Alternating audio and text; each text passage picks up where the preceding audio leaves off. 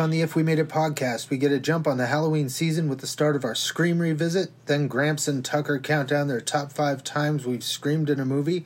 Plus, we reopen the flick chart, see what we've been watching, and get to hear what Mom thinks of Scream. All this and more on the If We Made It podcast. First, here's the trailer for Scream. Hello? Hello. Who is this? You tell me your name, I'll tell you mine. I don't think so. What's that noise? Popcorn. You're making popcorn? Well, I'm getting ready to watch a video. Really? What? Oh, just some scary movie. You like scary movies? Uh huh. You never told me your name. Why do you want to know my name? I want to know who I'm looking at. Someone is playing a deadly game. It all began with a scream over 911. Someone who's seen one too many scary movies. Now he's taken his love of fear Hello? Hello, Sydney. one step too far. Do you like scary movies? What's the point? They're all the same. Some stupid killer stalking some big-breasted girl who can't act, who's always running up the stairs when she should be going out the front door. It's insulting. There are certain rules that one must abide by in order to successfully survive a scary movie. Number one, you can never have sex. Hey, this me. Never, ever, ever, under any circumstances, say, I'll be right back. Because you won't be back. Get another beer. You want one? Yeah, sure. I'll be right back. He didn't make the rules. The police are always off track. If they watch Prom Night, they'd save time. He just kills by them. Don't answer the phone. Don't open the door. Don't try to hide.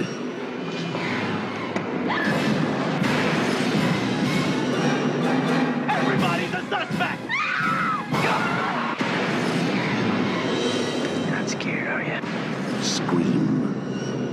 Let's see. How do I do it? No, I gotta say something about the movie first. Talk about the movie. I think that's Okay. what we used to do. Right. Um, it's a Wes Craven movie. It is. 1996 called Scream about a town terrorized by a murderer after a, a teenage uh, girl is brutally, brutally, brutally Disemboweled. murdered. Yeah, Yeah. it's pretty gross. Um, but in a real playful way, with lots of pop culture references and. Uh, you know, this was like a um, meta meta Kinda. before like that became a real term. Yeah. Um, commenting on itself and all. It was a real like. It was the first big um, horror movement that I was there for. I guess. Yeah. Yeah. Um. Anyway, Scream. We're going to talk about. This is not how we used to do it. I don't think so. No, it's a little different. So this is the If We Made It podcast. We we're back. Hello, we're back. It's been five year, almost six years Yeah. since our last episode. And so, uh, so, Yeah. so who are you? I'm Tucker. I'm Gramps. or Jeff, I guess. Gramps. Gramps is what I went by. My old moniker. Yeah. And this is the If We Made It podcast with Gramps and Tucker. Yeah. And this is our like I think it's our two hundred and eleventh episode. Really? Yeah. Wow. We're old. I know.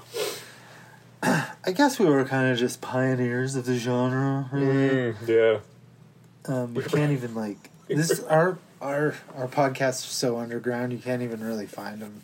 You have to like go to the old blogspot page that we had, and, Which is um, if we made it blogspot.com, right? I think. And sounds um, good. You can go there and find old episodes, and you can click like the download button, and it takes you to like a like a file share place where it's still posted. Some of them are still there. Some got taken down for copyright violations because of the music I Oh, would use, which I haven't decided if I'm going to do that again on this one, Oh, or just create like ads for other things we're doing and just hmm. play those instead. I'm Not sure yet. you'll see. Yeah, we'll see what you, you'll see. Maybe sooner nothing. than we will. Maybe it'll just be us talking for a while and then just stop. it could be. But we do have some extra things from some some people. Yeah. So I'm assuming our old listeners are listening. Tom, maybe Eli, and Uh, okay. First of all, Eli, Eli Osmond, uh, did this the song you heard at the top. He and he did a song for every movie. After some point in the podcast, every every movie he made a theme song for. Yeah, And so he, I told him we were doing this again, and he immediately was like, that's great. "Yep," and just did a bunch. So, uh, thank you, Eli. So we still have, and he does the theme song, of course. Thanks, Eli. Thanks, Eli. and uh, he and his friend Andrew Ford, who uh, wrote a, a review somewhere, I remember, of, of our podcast once. And I was like, see, Andrew listened to it, someone listened to it. Anyway, they have a movie coming out this fall called The Reenactment. Mm-hmm. Is that right? That's right. I'm pretty sure. I have a hard time remembering things these days because of my brain. Oh, what's wrong with your brain? Oh, it's old and It's decrepit. constantly, you know, yeah, the reenactment. Anyway, that's a, a new film that they wrote together, Andrew directed, and they produced together. That's so great. Yeah. And then, uh, of course, the other theme songs you'll be hearing are by our good friend Thomas Paul. Hey, Tom. Hey, Tom. And uh, anyone else. So we'll kind of fill you in on what we do. So we pick a movie and we talk about it. Yep.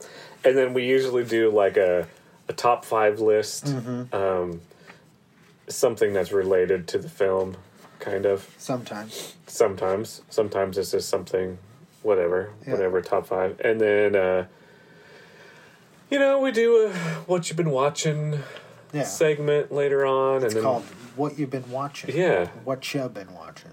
And then, um, you know, maybe if we're lucky, we'll hear from, from Tucker's mom. And my mom reviews every movie we do, Yeah. and she sends it to me. And that's a real treat. Yeah, and she's looking, and she also immediately on board. As soon That's as I said we're gonna do this, So everybody, everybody's so excited about our our reemergence. Hmm. our epic return. Yeah. Okay, so so that was the So they're so Intro. excited that we're like, let's do it, and let's just, and so we're just recording it on a phone. yeah. We're not bothering. We tried we tried to get some sort of computer thing set up and didn't have the right cords and stuff. So we said We said, you know what, magic just- is magic. that's right. Let's It's just just about us talking. Yeah. So, Scream. Let's. Oh, this is interesting. Like our final episode, we were doing. um Ah, yes, we were doing Where previously on the If We Made It podcast with Gramps and Tucker, we had just watched the new movie Star Wars: The Force Awakens, and we had been doing all the Star Wars movies leading up to that.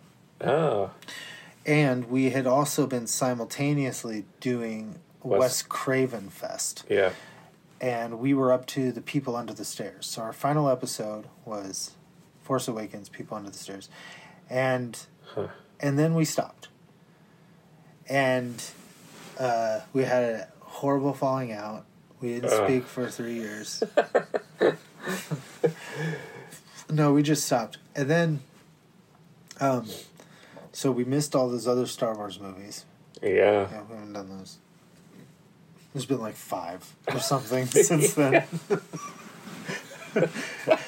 Wes Craven is still dead, so he hasn't made any Oh. more movies. But we're skipping a couple, I think, Yeah. Because we decided to to do Scream because we wanted to do Scream. Like, yeah, we wanted to do like a and we weren't thinking about this at all. No, we wanted to do because I think last Halloween we did a, a Halloween fest just for fun. You know, Yeah, like we all the each, Halloween Yeah, we each just decided to watch all the Halloween movies, and then we would just sit and talk about it just ourselves. And uh, yeah, we didn't record it on the phone or anything. no, we just talked about it organically. And we were like, "What is the?" And we were, and then we were like, "What a waste of time! Yeah, Why did we even bother?" And then, uh, so this year we were like, oh, well, we should do like Scream Fest, you know, and that's short. And then, and then, And then when we talk about it, instead of just wasting it, yeah, let's, record it, Record it so Tom make a can hear it. product, and then our two fans can listen to it. Yeah. So here we are, Yes. back on uh, Wes Craven. All right. Okay, so we got to talk about the '90s. I think it's important Yes. to talk about the '90s, So Scream- especially with this movie. Yeah, Scream came out in 1996. Right The in the middle of it. Right in the thick of the right in the 90s. thick of it. Kids, you weren't there. You don't know. Now the '90s, um, right now, the '90s is is kind of cool because, or and I say that in quotation marks, but like the millennials are all about the '90s right now because it's kind of like how Yeah. we would be considered. What we're Gen Xers, Gen right? Xers, yeah. And so the '80s are always kind of like our thing, right? Of like when we were kids. Right. I mean, I was born in the '70s, but you Mm-hmm. know, uh, was basically my my young my childhood was kind of late '70s, mostly '80s. But so there's always a fondness to that. Now millennials are like that with the '90s, Yeah. and so Unfortunately, what happened, I think, was that we, like, and and you're you're much much older than I. I am. Um, Much. but so you probably didn't even had nothing to do with this. But uh, there was a show, little show called uh, Saved by the Bell. Uh, came out in the late '80s. Okay. right? Yeah, yeah, yeah. and I was of the age. Now I wasn't really allowed to watch Saturday morning cartoons, but that started on as a Saturday morning show. You weren't allowed to watch Saturday morning. No, because I was brought up Seventh Day Adventist, the Sabbath. Anyway, I wasn't allowed to watch Oh. television from sundown Friday till sundown Saturday night. That's a fucking bummer. Sabbath. Yeah, it was stupid, and we got, I got, I got out of that real fast. But anyway, I, You I got around it. yeah, and by the time I was getting around it, Saved by the Bell was like a new show. And even then, and I liked everything then, Okay. right? Like I was still young. I liked everything. I knew that Saved by the Bell was not good, This is something different. but So you're saying that's the turn? That's, I liked it, right? That's the turning point from 80s to 90s. I'm saying that Feel that it. I think I think our acceptance of Saved by the Bell and its ilk birthed what became just what kids watched. Like so, then all of them were that on that level, and like, suddenly it was like the Nickelodeon shows and Yeah, the, yeah. you know all that stuff was it through the '90s that it was just like, oh my god, I can't believe because we Yeah. didn't have that stuff. That's true. there wasn't Ours was all that. network. 80s stuff was all network TV. Yeah, Pretty much. and if you got like Nickelodeon, you had you can't do that on television Uh-huh. and stuff like that. Yeah. But it wasn't. Uh, it wasn't sitcoms. They didn't really have sitcoms. And sitcoms that had a real shows. like. And, and I like the I've I've seen a couple episodes of that new Saved by the Bell uh, reboot, and it's pretty it's really funny. Uh, what I watched of it, but I only watched a couple episodes. It might be. But anyway, the '90s were awful. Yes. So Yes. They're they're like when like, you think they of they may be real fun to think back to when you were a child in the 90s. there I will say this though. There is there is simultaneously some really great things that came out of the 90s. Mm-hmm. But but we're talking There's always great things. yes like like musically um like that's kind of my wheelhouse because that's sort of when i first started But not popular music. I, no, no, no, no, no. like, yes, like indie rock, indie '90s Yeah. rock is like something that like that's when I got into music, like really into music. Mm-hmm. Like that's when I was getting into all the '90s indie rock stuff, and so that stuff is really influential to me. So I have a certain nostalgia for that kind of stuff, but it is the un, well I, underground stuff like you know Yeah. Fugazi type of type of thing. But um, yeah, as far as like mainstream, I contend that there's always good stuff going on Sure. underground. sure, there's always good stuff, no matter yes, what. mainstream stuff, and especially more what It's we're talking what about, happened with- movies, TV, Yeah, Um, stay on topic, I guess. But uh, it, it it was it was rough. yeah. Fashions were rough. and one of the rough things for people like us yeah, was the kind of uh, there was a, a void in horror movies for Ugh. most of the 90s up Yeah. until scream happened there was just you'd get a, something here or there but it was just kind of dead yeah, yeah. because they'd exhausted jason well not for me but the the franchise all the all the like w- good franchises were all like stuck in their super cheesy mode. Yeah. You know like And they were just all of them halloween um was going off the rails as well. They were doing the curse of michael myers stuff right? Is that 90s that's 90s yeah. Which th- they're all enjoyable. Jason the the you know jason takes manhattan that kind of well that was 88 that was 80s but jason goes to hell was jason goes to hell. I mean i'll And watch new that nightmare i like new nightmare Now, see, that is a little bit more connected to this in a weird in a weird way. Mm-hmm. Well, it's Wes both Craven. It's both Wes Craven, but also this. meta Yeah, that's why I think he was kind of the perfect director for Mm-hmm. Scream. And so Scream was kind of born out of this, like things were going that way. There are other good like horror movies too. I mean, don't get me wrong. It's like Sure. in the Mouth of Madness and stuff like that. Oh, yeah, and there's yeah, yeah. there's always good stuff, but just generally there was not. a Speaking of that, check out plug your po- your other podcast. chew bubblegum and kick ass. Yeah, because a lot of people be listening to this that haven't heard that. I don't know. um, yeah, They just they did all the John Carpenter films, and it's it's a really good listen. So yeah, it is. check it out. Yeah, check it out wherever you get podcasts. Yeah, but then screams kind of born out of this uh, there's an indie film boom going on which one of the big ones was uh, clerks by kevin smith. And so there was kind of this influx of like uh, reference heavy yes. Gen Xy kind of writing going on in movies. And so this guy Kevin Williamson comes along with this script for it called Scary Movie, I believe it was called mm-hmm. at first. And so so Wes Craven gets on board.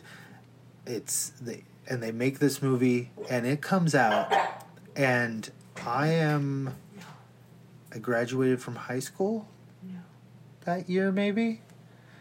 Yeah, probably. I don't know. I don't know. When did you graduate from high I school? I guess that year. Yeah. I think that was the year I did. It didn't matter to me that much. Uh, so, uh, I and I'm working. I get I, or I go see this movie on opening night in 1996 at the Rio Theater, Yeah. and um, I thought it was a lot of fun. I thought it, you know, and I was I was pretty excited because everybody was talking about a horror movie finally, and it was like Wes Craven, and it was Yeah. I was like, oh, this is gonna be cool, and I liked it. I liked it, and I think I saw it a couple times, whatever. Then I got a job at that theater, and that's how I met you. Yep. Was through that, and then I that movie played there for like six months or something. Like Yeah. it was just nonstop, and so I'd see parts of this movie every day, especially the ending. Because you know you go check at the end, like oh that's Sure. got to be over soon, so I can go clean up the theater. Yeah. So you just like oh, and you'd see the ending of that movie like every day, several times a day. Yeah. for six months, and then the big Edwards multiplex opened up, and Rio became a dollar theater, and we got rid of Scream, and we became a second run theater. And one week later, Scream came back, and we had it for like another six months or something. It was crazy. Yeah. So I feel like this movie, I've seen like parts of this movie more than maybe anything else, Yeah, could be. oddly. Yeah.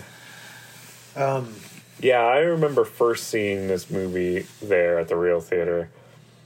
And I don't know if I saw it opening weekend or not, or if it was a little bit later, because I do remember it kind of like it gained traction, which is odd, especially for a horror movie. Like, usually it's like the opening weekend is really great and then it just fades away. But this one was, the word of mouth was so good about it that it it did really well. And I just remember seeing it on a late showing. I don't know if it was a midnight showing or not, but it was like packed theater and, you know, just like getting into there and watching it with a packed theater and experiencing like stuff that like I I've like been in a theater that's that like sort of engaged in a mm-hmm. movie. I don't know even ever since hmm. so much that just like everybody was just like you know every little jump scare. Yeah and they were just so into it and, and like having but there was so much fun involved. And i think um i think that was the big thing about it is that it was so like self um referential a word? Um and and it really like and it plays kick-started- yeah and it plays with itself but it's also being uh whoa I, I know, yeah, sorry. it is kind of masturbatory. yeah a little bit um but then it also um is actually a successful horror movie at the same time and so it has all these elements to it that that just made people just really have a good time and uh it was it was quite an experience to watch like a whole theater just into it you Yeah. know into a movie and i don't know i mean especially now that who knows if movies theaters are even going to be a thing Yeah, anymore but i'm sure they will right. but i mean just to see it like that was really it was it was really kind of a cool thing but Yeah, but yeah that's where we were at that's how we became friends not not because of scream but No. just at that time at that time, yeah. Yeah, and then so this kicked off a whole, and you know, like with anything that's you know popular, they do a bunch of crappy, uh, you know, yeah you know, yeah they tried to do a bunch of other things kind of like it. And nothing was ever quite up to par. And I think that lasted really until the Blair Witch Project, and then that was the next big shift. yeah But it got everything going, and there's always been something going Yeah. in horror now. Yeah. Ever since. And really, before Scream, there was a dead patch. yeah yeah So, let's let's let's talk about Scream then. Bro. okay let's get into it Yes, we haven't talked about it at all yet. no we, we haven't been talking about scream at all I know there's things I want to talk about okay in the movie, but anything I mean, we don't have to go through the whole thing or whatever. well i mean Just- let's just start talking about it all right. Okay, so like a good thing to talk about is the opening scene because it Mm. is kind of a cool what what they yes. do. Um, so it opens up with Drew Barrymore, who, uh, which is great because she was like top billed or one of the top Yeah. billed She was in, in the this trailer. Yeah, in this movie. So it's like, and she's a big like, name. Oh, it's a Drew Barrymore movie. yeah. And Not um, like it wasn't an episode of the Drew Barrymore show, though, right? no, That's a different. That is a different show. Hmm. There was no cooking involved or anything like that. There's a little. Oh, bit. there is. Actually, she's I cooking think this popcorn. is an episode of her Okay. show. This was the Yeah. pilot episode for her show. So, so she's She has a guest. oh, she in well, a a guest on her phone. That's not She does. in the room with her, like she was doing during the pandemic. I Oh. don't know if she's still doing that or not. I didn't. I don't know. I haven't seen the show, just seen clips. But she had like a virtual. Oh. People could sit down in L.A. and she's in New York or whatever, and it just looks like they're on the So this was a glimpse into the future This, well, yeah, I think this is way ahead. because of her its time. virtual guest calls her.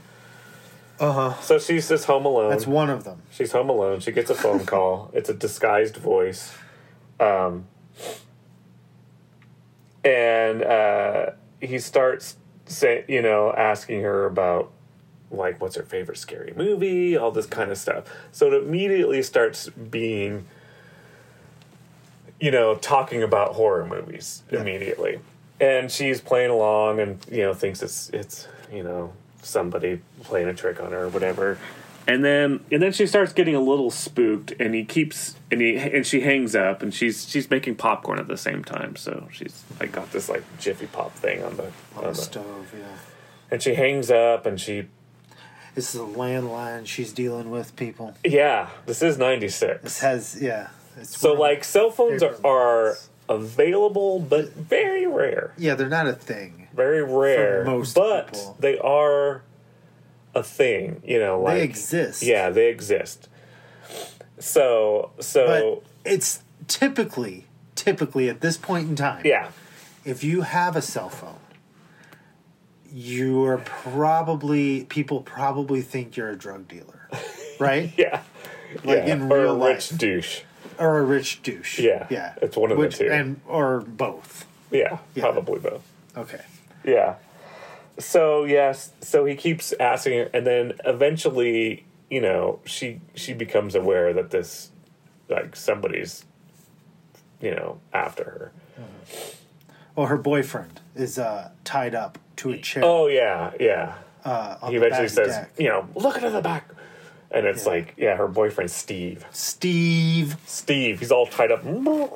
Steve. And she and so she's obviously freaking out now. And then he starts asking her questions like, okay, you know, if you get these questions right, then you guys live, and if you get them wrong, then you die. And so she he asks him asks her questions about um, horror movies, and one of the questions is is who's the killer in Friday the Thirteenth? Right. And you know, she says Jason. He says, wrong. Wrong. I don't know. Because we all know in the first one is Jason's mom that does the killing. Yeah. So, uh, so uh, she goes out and looks at Steve, and Steve's been Oh. Steve's guts are hanging out. and now she's just, you know, she's freaking out, and Like you would. of course, Yeah. I mean, I Uh, don't know that I'd freak out exactly like Drew Barrymore freaks out. Well- I'd, I'd freak out. yeah, yeah. I mean, I wouldn't be so dad burn adorable about it. so she she runs out. I mean, I don't know, I don't know if she. Yeah, I guess she really couldn't call. She really couldn't call nine one one or anything because he's on the line. He's, he's tying up the line. Yeah, yeah. He's tying up the line. Um, his, so- his parents are supposed. Her parents are supposed to Yeah. be back soon. so she she runs out. She's trying to run to the road, and um, this is where. Well, actually, you see you see Ghost Face. Ghost face. They're wearing a ghosty. You know what it is. Yeah, the kind of yeah It's a Halloween costume yeah with a ghost face that's like the scream. from Edward Munch, Yeah. Mm-hmm. You know. and You know, um, all right. Ever heard of it? yeah, Ever heard of all right? And so she gets she gets dispensed with Oh. right when her parents are It's are horrible. showing up, and it is horrible. Like It's awful. I have forgot how like terrible that is, but like because the the parents come home and they like the popcorn's burning and everything, and they're like, "Where's Casey?" Da da da, and then they pick up the phone and they could hear her on the phone, Mm-hmm. and so she's out. She's been stabbed.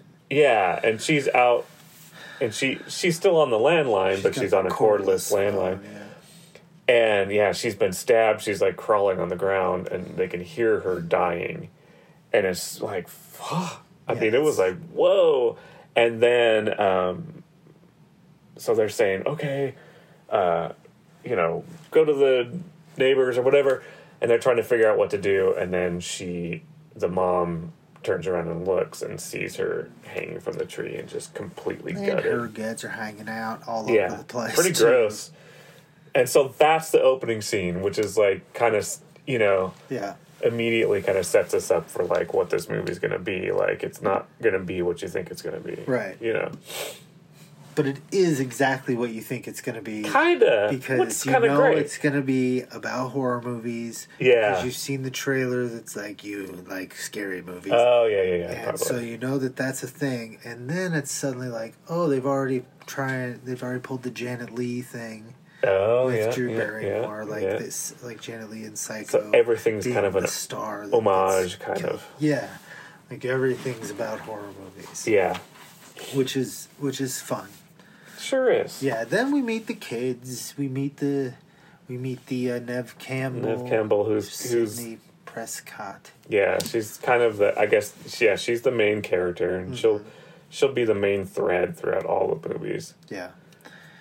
And you got uh, Skeet Ulrich. Yeah, Rich. yeah. Old Ulrich. He's kind of doing his thing. He's doing his greasy haired '90s I- I Johnny got a Depp little- in Twenty One Jump Street Yeah, kind of look. I was a little more annoyed at his thing this time. it's always more, kind of annoying. it's always been kind of annoying, and I maybe I just forgot about it for Yeah. a while because then I was like, oh yeah, he's doing his.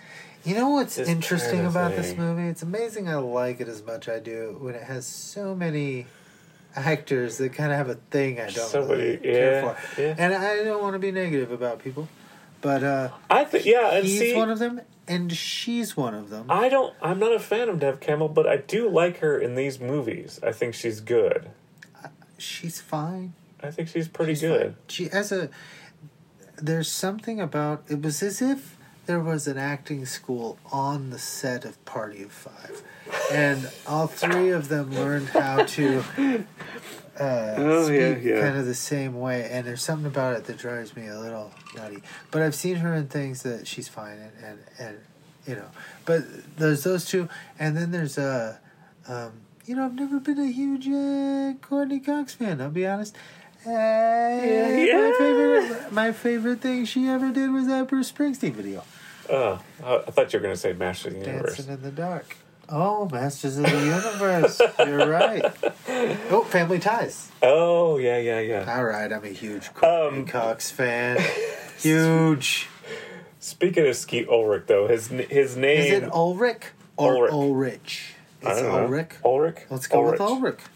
His name is Billy Loomis. Ah, like Sam Loomis. Yeah, from from the Halloween franchise.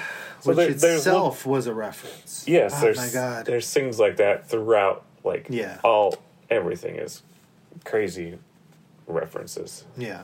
Like everything in the movie is is about movies, which is probably why we And- liked it so much. And then you got Jamie Kennedy's character who is Yeah. spouting movie nonsense all Yeah, the time. exactly. He works at a video store and he knows the rules of the horror movies, so he gets to like vocalize all this stuff. Yeah, And it's kind of funny. It's a little too clever for its own good sometimes.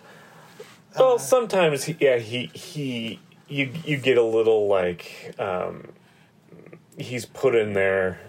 Are we just jumping all over the place? Well, this reminds me, or you want to go through no, kind of like I'm just I'm just looking at notes. Yeah, I just kind of took notes as it went along.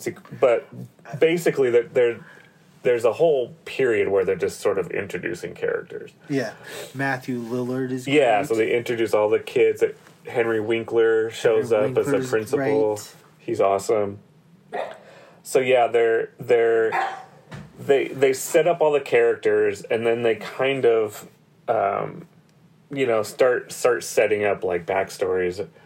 There's the backstory of Sidney, um, the Right. Neve Campbell's character. It's Her- on the. It's been. It's on the one year anniversary of her mother being murdered. Yeah, by what they think by this guy Cotton Weary, Yeah. played by Liev Schreiber, who's only in the movie for a, a minute or so in the first one. He and shows up. he's on like in like uh, Inside Edition style Yeah, yeah. news magazine show, Yeah. hosted by Gale Weathers.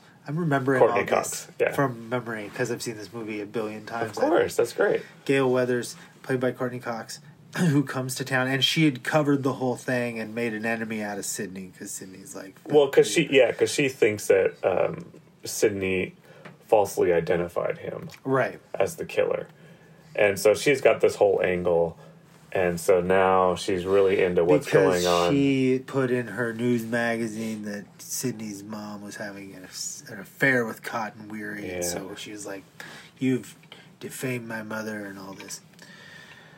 Let's not get into this whole thing. Yeah. let's just, you know, I think this conflict has gone on long enough. so um, eventually, uh, so so the, after they introduce everybody, Sidney gets attacked by a, by Ghostface. Yeah. and she escapes but then um but then like right right then um skeet like Skeet. should we call him by skeet or should we call him by billy Skeety you. because billy's his character name. Okay, billy Billy is easier to talk Billy. about. So billy shows up right after the the attack and so immediately he becomes The a suspect the skeetster he becomes a suspect um And he drops But- his cell phone. Like, yeah cell phone yeah but he's like his- everybody has a cell phone these You know, days that's one of my favorite lines is when he's in the police station. Where is it? I had it written down. Hold on. He's in the police station, and the um, he says, the cop says, "And why would you need a cellular telephone, son?" Good Yeah, question. it is man. it's still a good question why do you need a cellular telephone? So, so there's also like uh, there's also setups of kind of making everyone. It, it kind of becomes a little bit of a who done it type thing too. Like like ooh, so and so can be a suspect, and there's a whole scene with Jamie Kennedy in a in a video store when he's talking about horror movies, and he's like talking about the suspects, and oh, he's a perfect suspect of Yeah. talking about Billy, and and he's talking to Stu at this point, which is uh, Matthew Lillard, and then Matthew Lillard's like, Lillard's like, "Why aren't you a suspect?" And he's like, he's like, "You're right. You know the Mm-hmm. the crazy movie obsessed blah blah blah blah blah would be a perfect suspect." So they're kind of like playing around with that Yeah. Um, and they'll do that throughout the whole series too of like it, it kind of becomes maybe to his credit maybe to his downfall of like who's doing these murders Right. Yeah, which is why I feel that these were never as successful as like the Friday the Thirteenth, like a straight up slasher Yeah. yeah because Beca- it's like another two whodunity. yeah It's not yeah as good. It's not as good when you have to like when it has to be a character Yeah. in the movie. and we'll discuss that when we get to the end too of like motives and things Mm. and, and if it's better to be motiveless or to actually have Right. you know but anyway so so uh there's a as it's going along um uh so this attack happened and now the school's all freaked out or whatever uh the principal henry winkler's great he's Hmm. when he gets all mad at those kids because Yeah. these these dumb kids are like running around in scream costumes and Henry Wink and I think he was like uncredited even I think he just kind of showed up and Oh, like really? I think so It's not credited. That's awesome. I want to I want to say he's uncredited but Huh.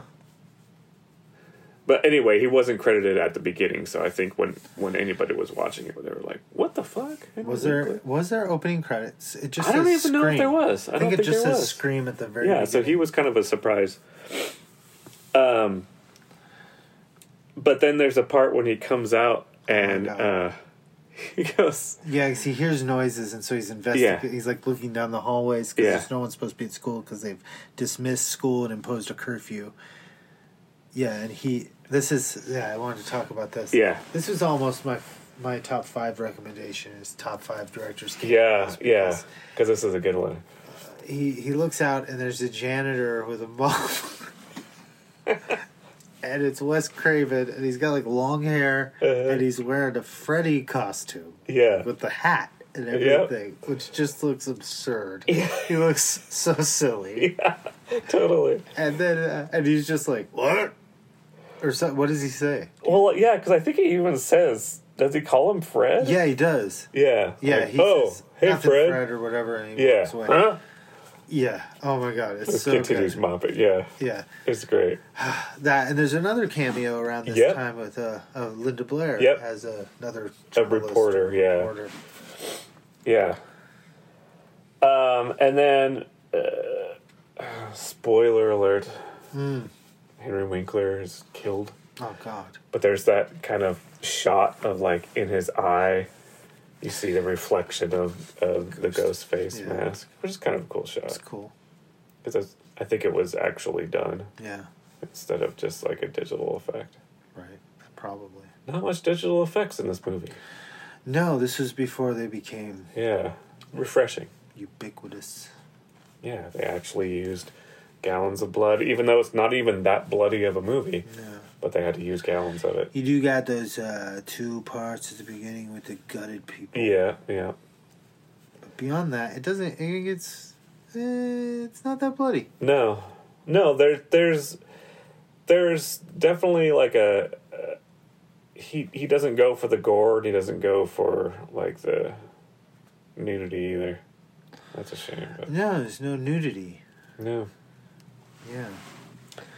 So it it it uh, it celebrates the conventions, but also Yeah. shirks the conventions.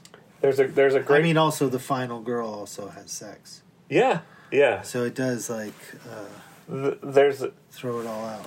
there's a great line that um, Rose McGowan, who's also in this film, her, Oh, yeah. and her name's Tatum in the film, and she's talking to Sidney, and and you know Sidney's you know talking about all the all the what's going on, and and she says you're starting to sound like a Wes Carpenter flick, Yeah, which I thought was great because it's a combination of Wes Craven and John Carpenter, and. Uh, and then and then we get to basically like it all is leading up to this big party scene like they close school um because of the deaths which at this point i think there's only been a couple there's been casey and steve steve at the beginning and then there's been the principal right yeah, and they they don't even know about him yet. Right. They don't find out about him So I think it's just gone. maybe just all the the chaos of what's going on and all the media and all this shit that's going down. They close school and so immediately Yeah. Matthew Lillard Stu is like, "My parents are out of town. Let's have a big party." Yeah, And it sets up, which is like the last. I want to say like forty five minutes of the film or something is basically that night uh huh. of the party night. Um.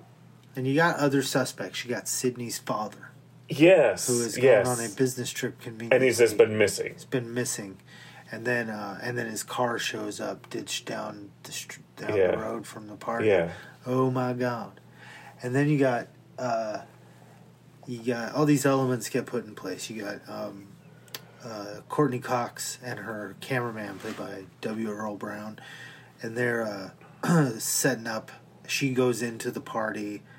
And uh, puts a hidden camera in there. Yeah. It has a delay on it, so he can see what's That's going great. on, but he can't quite. It's not quite synced up, and that you know plays out pretty great.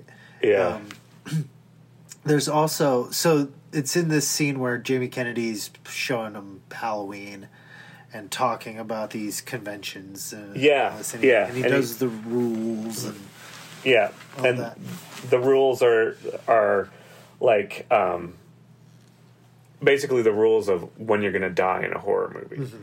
And so the first rule is like if you have sex, you're going to die, and that's basically a play off of Friday the Thirteenth. Most Friday the Thirteenth movies are very much known to be like that of um, camp counselors Mm-hmm. because they were, you know, um, because they were out fucking around when Jason ignoring drowned.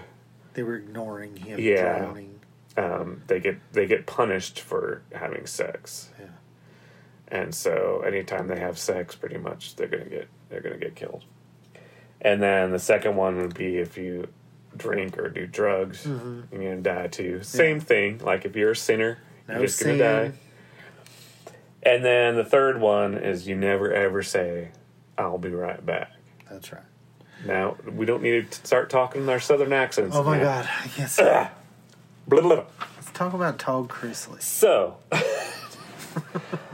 so, um, the murder, the first murder that happens, and we need to talk about this scene, is the garage scene with Rose McGowan. Oh. Oh my.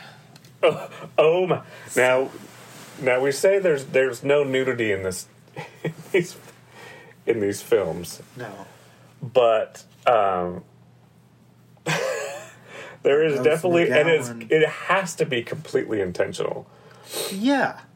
I don't know if it. I don't. I've never really heard anything about her talking about this scene. About if they did something intentionally, but anyway, her uh, Her nipples. are inattention. and it is it is something.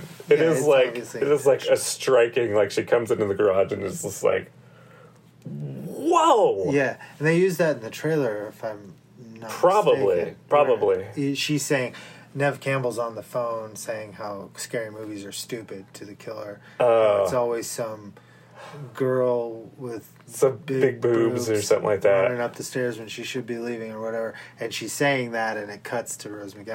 Oh, perfect. Yeah, nipply shirt. yeah. Yeah. And then she gets uh, trapped in there Yeah. and then tries to escape through a doggy door in the garage door Yeah, and gets squished.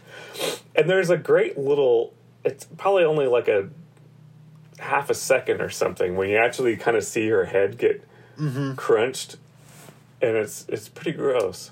Yeah. But it's just like that that kind of gross of just like a, you mm-hmm. know what I mean? Yeah.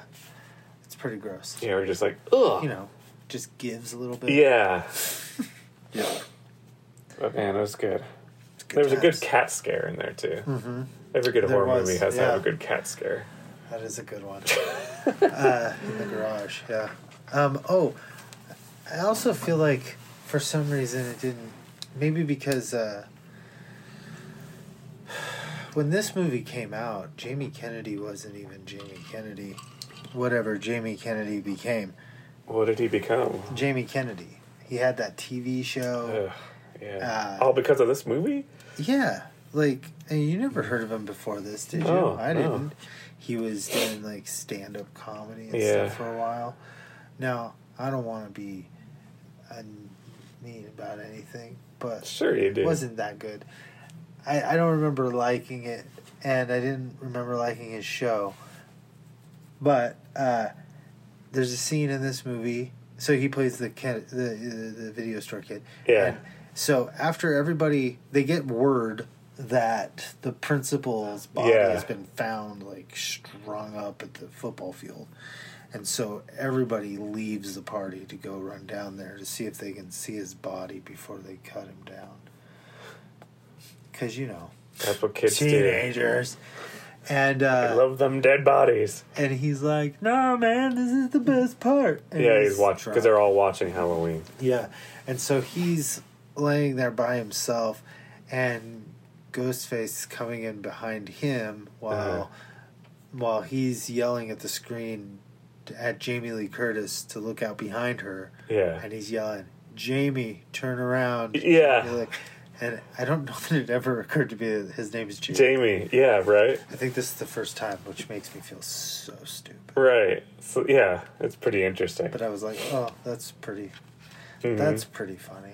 And then this is where the 30 second delay thing comes on because um, Courteney Cox, who was off with Deputy Dewey, which I don't think we've talked Oh, about we him. talked David Arquette is Deputy Dewey. I like him in these. Yeah, he's pretty great in these. He's just kind of the bumbling, um, good hearted uh, police officer that's involved here. completely And also- character. Yes, a good hearted police officer. Yeah. There's, I mean, Does not he might as well exist. be a Jolly Green Giant. a fucking unicorn. Uh, but anyway, she was off with him for a while investigating because they're they're kind of starting a little friendship. He's really into her. He's kind of into. She's kind of into him more. She's using him. Yeah, but I think She likes him. But I think she starts to like Yeah, him eventually. But anyway, she gets back into the van, and they're like, and the cameraman's just been kind of like loafing about, and she's like, "What's going on?" And they look at the TV, and then that's when they see um, Jamie Kennedy on the couch and Yeah. and the and the ghost face behind, and then And they're like, turn around, turn around. yeah, they're like, God, turn too. around. And then Ghostface like takes off because like he hear, hears something, and so all of a sudden they go, thirty second delay. already- like he's could already, already yeah. So the cameraman, you know, goes out to check it out, and immediately gets gets He gets sliced. Throat slashed. Yeah, yeah, he Yeah, gets sliced, pretty good. something like that. I think that's how it goes down. That, I think so. That sounds that right. Courteney. Cox is in there with him, or maybe, No, isn't maybe, or maybe it's Oh no, isn't it when Courteney Cox and Deputy Dewey have gone on a walk, yeah. and that's when they find the dad's car, and uh, have their little moment, and then they see all the cars racing by. They almost get Yeah, yeah, run yeah, over by the kids leaving the party to go to the football. yeah. Because maybe when she's when she comes Field. back to the van, he's already dead, huh? Yeah, Okay, so it's just yeah. Doesn't yeah, yeah, yeah. Does that have the blood on the windshield? That's right. That has that whole thing, that whole reveal. So That's all fun. Yeah. Uh, the the the the the ghost face chasing her through the uh, the production van. yeah, and there was some. There was a cool moment too when um, I think it's when Deputy Dewey is going into the house, um, and the Hall- Halloween is still playing in the background, but like the music cues of the Halloween score, dun Yeah. is going along with what's hmm. happening in quote unquote real life or whatever. So there's this cool kind of like syncing of like this movie and Halloween for for Yeah. like just just one particular scene, which I thought was kind of cool. Yeah, that's awesome. Yeah. And then then eventually goes into the the the reveal. Right, and so uh, Skeetster, Skeet, the Skeet Man, Skeety U, Skeety U, Skeetioli, Skeety Ulrich, Skiddy Skeetioli has been released from jail Yeah. because his daddy got him released because his daddy's a rich guy. That's why he has a cell phone. So he shows up, and Sidney's like, you know, maybe I don't want to have a PG 13 relationship anymore. Maybe this yeah. She says something about uh, maybe a. Why, she says, why can't my life be a. Uh, what does she say? A romantic comedy or something like that? Something like that, yeah. And then she says, or a good porno. And he's like, And he's like, and then he's like, Are you sure? And she's like, Yeah. And they bone. they bone. And that's where they tease more boobies that don't have it. Yeah, then, she uh, disrobes, but you only see it from the back. You just get to see Skeetster's shoulder. and then, uh, so this breaks the rule. Yeah. So now you know, because of, you know, Jamie Kennedy's um, speech, you know that she's destined to die. Yeah, you think she's, She's gonna die. doomed.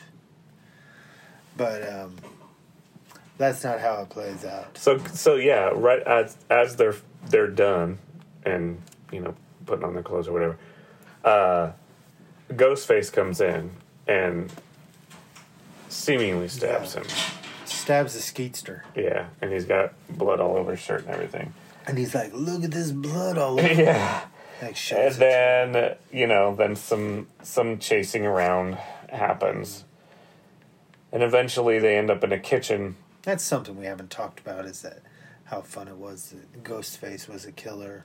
Yeah, that was because it wasn't a supernatural killer or whatever. Yeah. That that they got the shit knocked out of him all the time. yeah, Like, yeah. Like Rose down. McGowan throws a beer bottle at his head, and he's like, Yeah. "Oof!" Like he says, "Oof" sometimes, or "Ah," you know, or like falls down and like Yeah. so, and uh, yeah. So it definitely makes it like he like it's a person, not just a you know, not a supernatural being.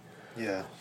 Uh, so then the whole reveal comes, um, and uh, this is where, as we were talking about earlier, like sometimes like the whole like oh let's let's put a motive to why this is happening and and so it ends up spoiler alert um, that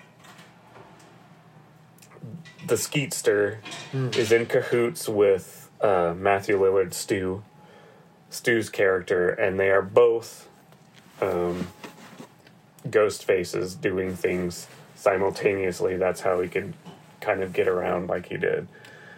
And um, but Skeet has a whole backstory of Yeah. like why he did this because um, Because her whore mother her whore mother was having sex with his stupid rich daddy. And that made his Made dad. his mom uh, leave.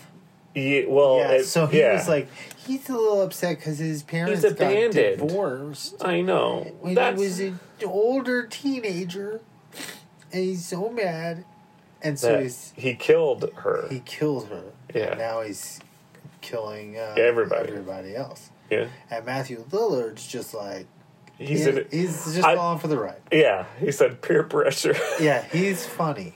this part, yeah, like He's really funny in this part. Yeah, like he kind of steals the the ending of the movie. Mm-hmm. Like he just is going completely overboard, but it's super funny. Yeah. And um, My parents are gonna be so mad at me. yeah, and the you hit me with the phone, dick. Yeah. like he has all these just like super over the top performance, but it fits perfectly. right. and it's kind of funny because like one of them has a motive, one of them doesn't. I almost I like I like the motiveless killing better than the motive always seems shoehorned in. Like it kind of just seems like And they have to explain themselves. yeah. So they have It's you have that awkward scene of like sitting Yeah. there like. Well, if you really wanted to kill her, you'd be killing her, and you wouldn't be sitting there telling. But, But then again, that's that's what the they get whole off on. thing they've been doing has been performative.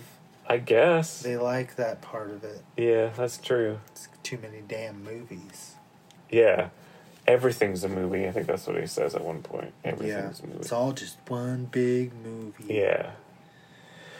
But eventually she gets away. Um, she finds that they had kidnapped her dad to try to, you know, keep him. That was their whole plan, was going to frame everything on him. And uh, they stab each other to make it look like um, Yeah, they've been stabbed by the father. that's their big plan. Yeah, stab, stab Stu a little too much. Yes. He's dying. He's just bleeding out, and uh, but eventually, uh, Sidney. And I didn't really care for his death of like pushing the TV. I don't like death by elec. Yeah, you don't like electrocution. No, it just seems like I don't know. And that suck if that's how you died. Wouldn't you feel so ripped off? Like, Yeah. In the moment, you'd be like, ah. oh, fuck. I'm- Not this. I'm dying like the stupid ways I see on TV that I don't like. not this. It just seems like I don't know, like it just seems so dumb looking to me. It You push a dumb TV on him, and he's like, "Ugh." looking. So many dumb looking ways to and die. then um, Is there a show about that?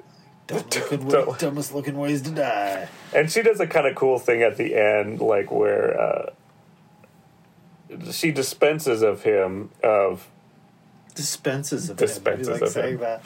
yeah. Been Dispense- been kill- dispensed with. I have been saying that a lot. Uh, she kills him, or thinks he, and he's dead, and this is the Skeetster.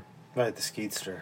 And Jamie Kennedy is there. He's not dead, even though he's wounded. And Courteney Cox comes in, and he and they're all standing there. And then Jamie's like, "This is the part where, you know, the killer isn't dead, and he he, he, he rises up, and For one last and then they look over at him, and he does that, Yeah. and then she just shoots him right in the head, which is like something that never really happens in the in the horror movies, which is something like everybody always says, "Why don't you just shoot him in the head? Why don't you just blah blah blah?" Right. And she does it, which is kind of a satisfying, kind of, you know, mm. exclamation point, I guess. Yeah, and it kind of did stuff like that where it gave you like, oh, this is what happens when you do it the other way. Yeah. But then it had other things where like she's aware of, like I said, when she's on the phone with him saying, "Why isn't she? Why is she running up the stairs when she should be running out the front door?" And then she proceeds to do exactly the same. yeah, thing. yeah. It's really Yeah. playing with the conventions. a yeah. lot. It's pretty. It's pretty fun. It's super fun. yeah. It's super fun, and it's super fun for pe- people like us that have that were already into the genre so much Mm-hmm. that like all those things. We we would have known that even without the Jamie char- you know, the Jamie Kennedy Sure. character telling us all. But although I do like his character, I think it's you know it's fun. But yeah, this was a and it's super nineties. It's a super Yeah. nineties movie. So you know, if you guys like nineties movies and you haven't seen Scream, what are you doing? Right? Right. And if you like horror movies and you haven't seen Scream, what are you doing? What are you doing? I'm sure you've seen it. Yeah. And you probably like either like it or you don't. And if you're listening to this and you haven't seen Scream, what are you doing? And if you're listening to this, What are you doing? if you're still listening I'm to this, barely listening to this. And I'm right here talking like Todd Chrisley. why? yeah.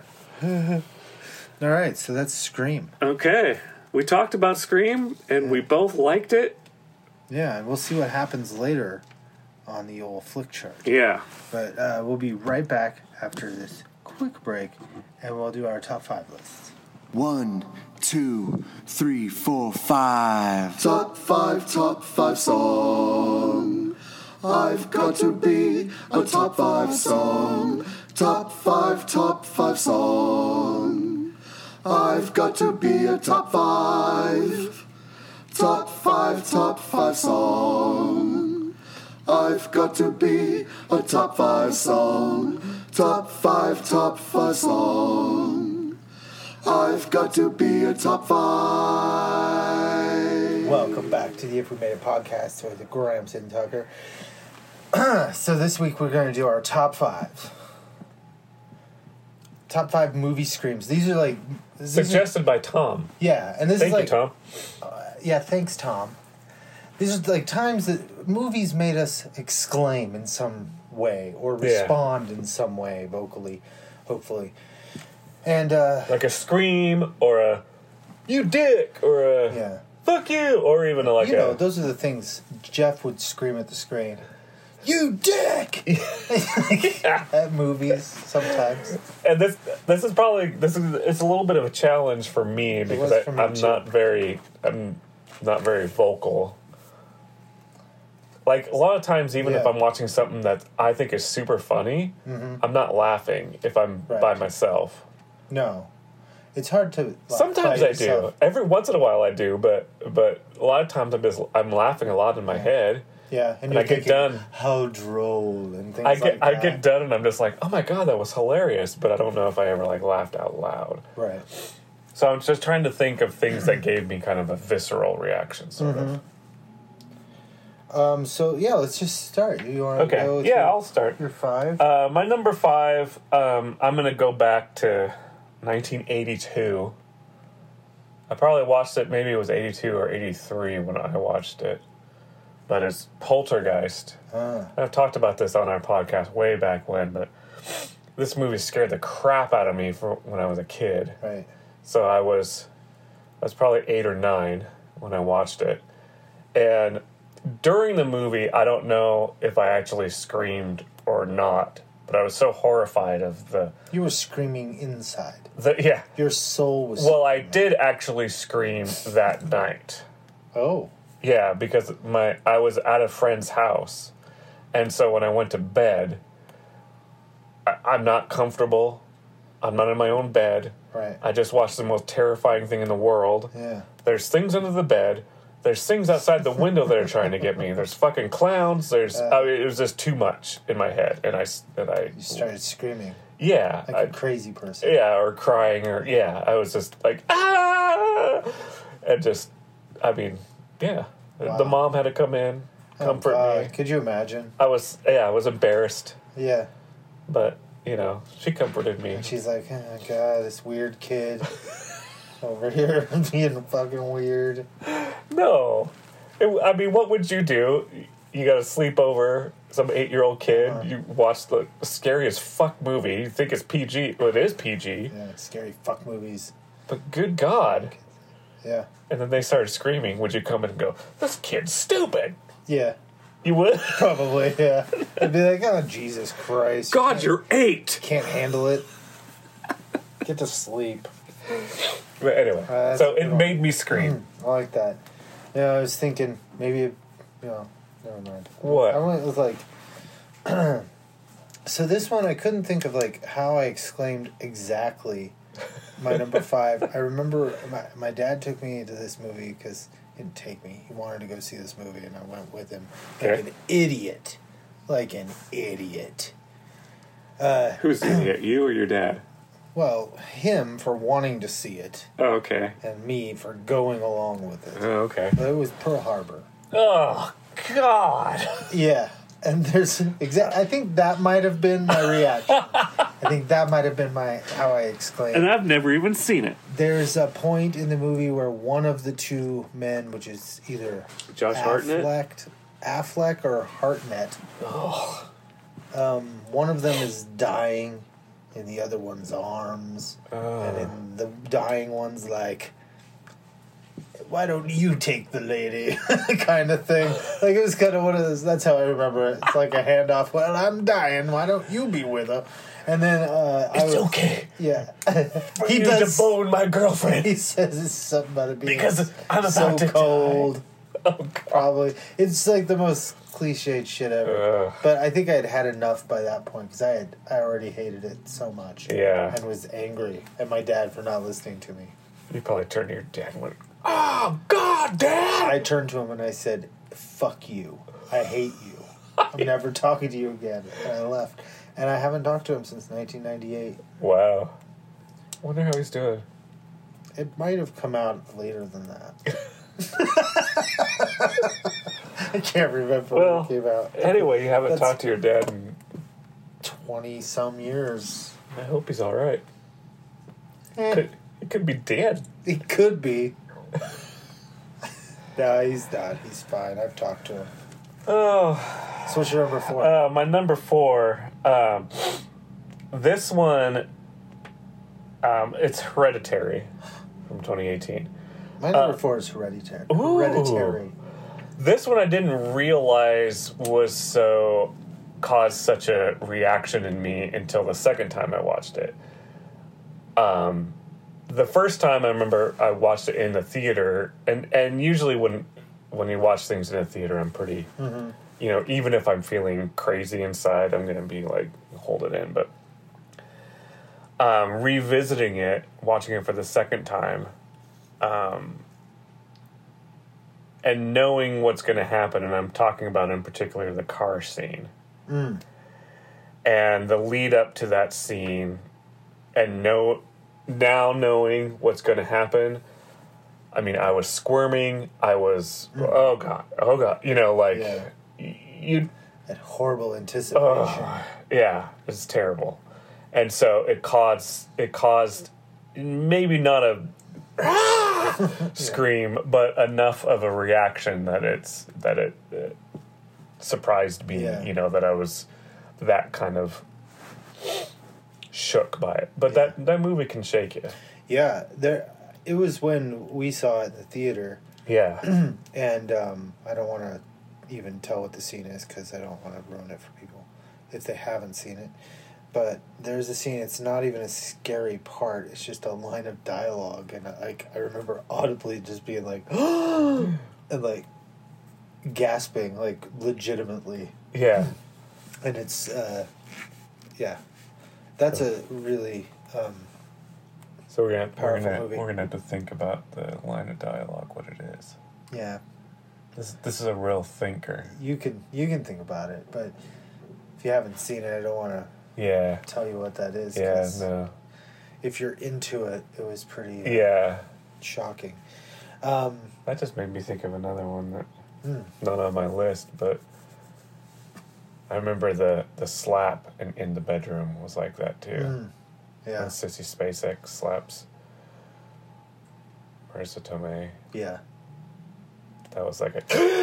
Right. It's just Oh like, my god. anyway. Uh, so what do we? So that was your number four? That was my number four. Oh, okay. But number three, uh, from 1984, The Toxic Avenger. Oh. Now I brought this one up because now the Toxic Avenger kind of seems like a silly. It's a Troma gore fest, funny, uh, over the top film, but when I first came across this movie, um, I me and my friend Adam really started getting into like horror movies, and then we loved it. We loved the horror movies because they were funny. Just like you know, we started to enjoy them for their campiness, and then we found, um, you know, we were finding movies like Evil Dead and stuff like that that were like, oh, these are like you know, like kind of like horror comedies that were like right up our alley. And then we came across Toxic Avenger, and not knowing, and of course, this is probably the first Troma movie I've ever watched, and not knowing anything about that kind Right. of, and and I hadn't gotten into any of the blood feasts or anything like that, so I really hadn't gotten into anything like super gore. Like the most gore I'd gotten into is is you know some Friday the Thirteenth gore stuff, which is pretty mm-hmm. mild.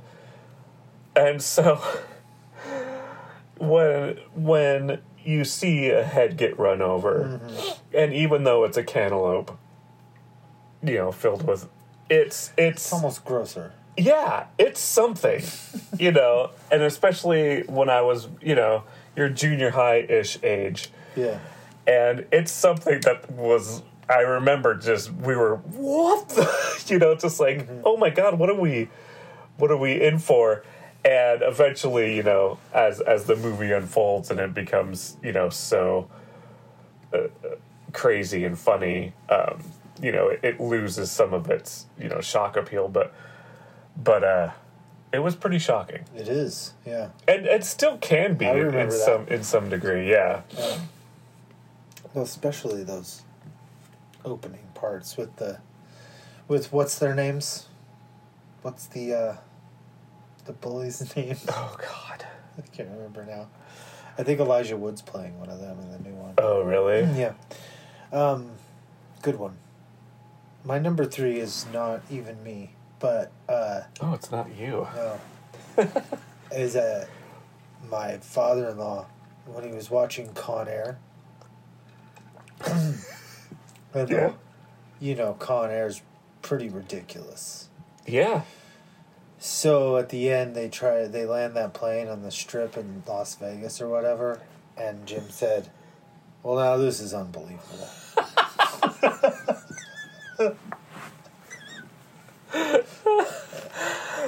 Which reminds me of Levi watching Yes. Rambo. Say, yeah, right. Like that wouldn't blow him up too.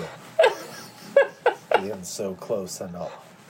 which is and it's always so much funnier when it comes in like you know like three quarters of the way into Yeah. the movie and, and it, then they Well- say something. The best was Levi watching when I was watching Small Soldiers, the Joe Dante movie with the little toys that come to life, and uh, it's about Oh, toys Levi.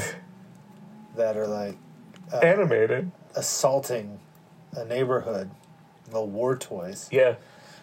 And at the very very end. They decide that they can kill these toys by frying the chip by you know like blowing up a Uh-huh. transformer or something. but it's going to also like fry the chips and the good toys that aren't trying to, that are Mm. trying to help and they're like oh no well they do it but the the good toys survive because they had made their way under like a turned over satellite dish it shielded them from the electric blast that fried Oh. the chips of the uh, Tommy Lee Jones toy and all that great and uh, Levi went, yeah, right. that was after like an Oh. hour, 40 minutes of toys run amok.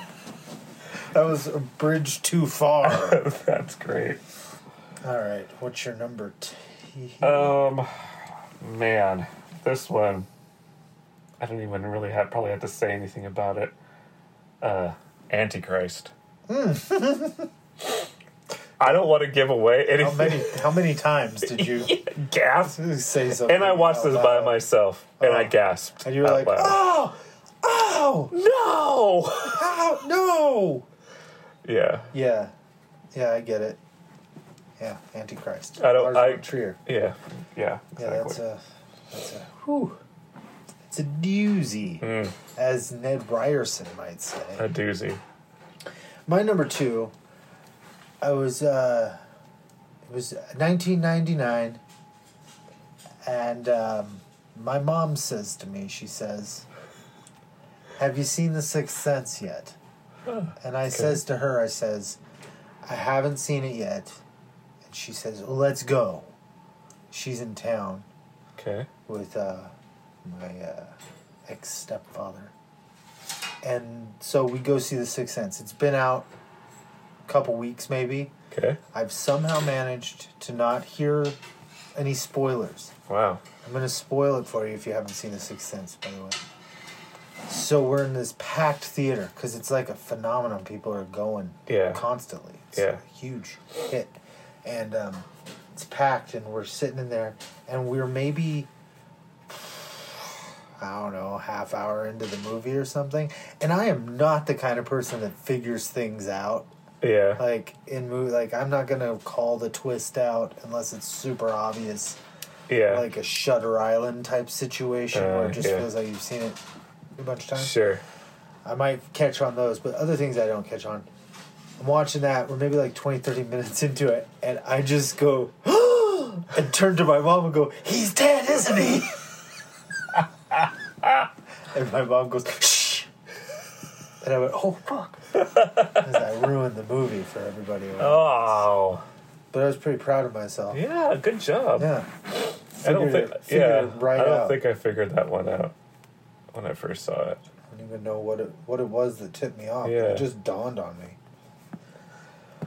All right. All right, my this is my one? number one of screaming in the theater, and this was in 1997, and it happened with you. Ooh. It was you and I. Here's the real theater coming into play again. Uh huh. Just you and I. Just you and I. Private screening of Starship Troopers. Ah, that was the best ever. yeah. And anytime a, a, a douche came up, well, there's plenty of douches in this Yeah. movie. Well, let's set the scene because before before the movie started, there was a Bush video. Oh yeah, Yeah. that's right. That's what started it. Yeah, because we were throwing soda soda cups. Yeah, empty soda cups. Yeah, because we would close the theater for the night, but there was trash all over the floor. So we Yeah. were just throwing it at Bush. and then we decided to to do that throughout the entire movie. Yeah, Yeah. audience participation. Yeah, it was Big great. We were battle hooting and scenes. hollering and throwing stuff. It was a good time. It was like a times. dream come true. Yeah, Yeah, my number one, screaming in the theater. You and I. think about it all the time, every day. Every day I think about that. You do? Every single day of my life, I'm like, man, if I could just get that feeling back. It's true. Damn It was bliss. I just I remember it in slow motion, like popcorn dust falling through the air, S- just grease, grease stained popcorn buckets flying up. Well, yeah, because Gavin like, Rossdale. I think we probably knew we had to clean that shit up anyway, right? yeah And we were just like, how? It's the satisfaction of being able to do that. Like that's something you think about doing in a theater. Like Yeah. you just want to just fuck that guy or whatever. Just Mm-hmm. we did just it. did it. Living the dream, That's right. you know. I had thought about that. Did you? Yeah, I didn't. I wasn't quite sure if it was if it fit, so I wasn't sure. But uh, it would have been included had I decided to. It fit. I went with, and again, I couldn't give you exact quotes, but not the first time I saw it, Probably not the second time I saw it. Maybe not the third time I saw it. But at one point, my sister came to me and told me, Did you hear about this ghost in Three Men and a Baby? And I said, What? And she told me the story. And I was like, Well, let's check it out. And I think I had like a VHS. Okay.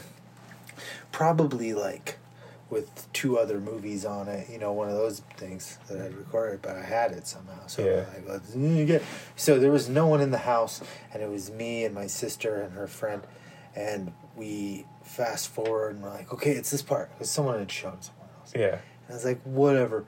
And uh, man, when we saw it, like, and it doesn't matter that in the intervening years we have found out what it is, and that we know it's a Ted Danson cardboard cutout, and that there's no ghost story, and you know we know all that now. That does not mean that in that moment it wasn't the scariest movie that I have ever seen. Wow. Three Men and a Baby. Scariest movie of all time. Because we freaked the fuck out. and we were like terrified. We were home alone. we were old enough to not be. And we were freaked out. And I spread that shit for a while. Uh, I showed it to people who have reacted in similar ways, which is uh, hilarious. Yeah. but those great. days are over now. Everyone knows It's just it's just uh, Ted Danson standy. But yeah, I think that's uh, that's probably uh, those were the days. yeah the one that made me run around the house freaking out. Mm. You know, another good contender would have been Blair Witch Project. When Yeah. we when we went and saw that, you got sick. I did. But Shannon, our friend Shannon, who's you know, hardcore movie guy, yeah. he went home and he always went for a walk at night. And he went for a walk and ended up running home. And I had to go upstairs this dark hall, like dark stairway, Yeah. up to my apartment. You couldn't turn the light on till you got to the top. And I had to run up the stairs to get the light. Yeah. That- yeah, I got motion fucked sickness. with me that night. Motion sickness from that movie. Yeah, It was on my birthday. It opened up on my birthday, I remember. made you sick. Yeah, it wasn't until afterwards, but yeah, I was like, ooh. So you know, But yeah, that I don't think I yelled or uh, I screamed I know. at the movie I thought about that one too. It did. Uh, Oh yeah. It had lasting effects. Well, because it was like, it was real freaky, and no one had seen anything like that. Yeah. We had we'd never seen a found footage movie before, and, I especially one that that had like stuff. a like I'm- a internet Mhm. that that weird shit that was on the internet that was like acting like it was real, and like we'd never experienced it, super any sort of weird. Sh- yeah, it was great. I liked it, and I I'm, totally like it. I like that that sort of thing. So I know I give a lot more leeway to the found footage genre than you do. I get And uh, I get people- very annoyed with it Yeah. because just I just want to believe. yeah, this the movies. I just want to see Bigfoot. That's the what it movies boils usually down end to. up. I don't know. They, anyway, that's that's a, All right. That was our top. That was our fives. top fives. We're going to take a break, and we're going to come back and see if we've been watching anything else. Okay. Hi, this is Richard Brooker, Jason from Friday the 13th, Part 3. And you're listening to the If We Made It podcast with Jeff and Tucker. And remember, Jason never runs. Well, what you been watching? What did you see? What you been watching? Did you watch it for free? Well, what you been watching? Will you watch it with me?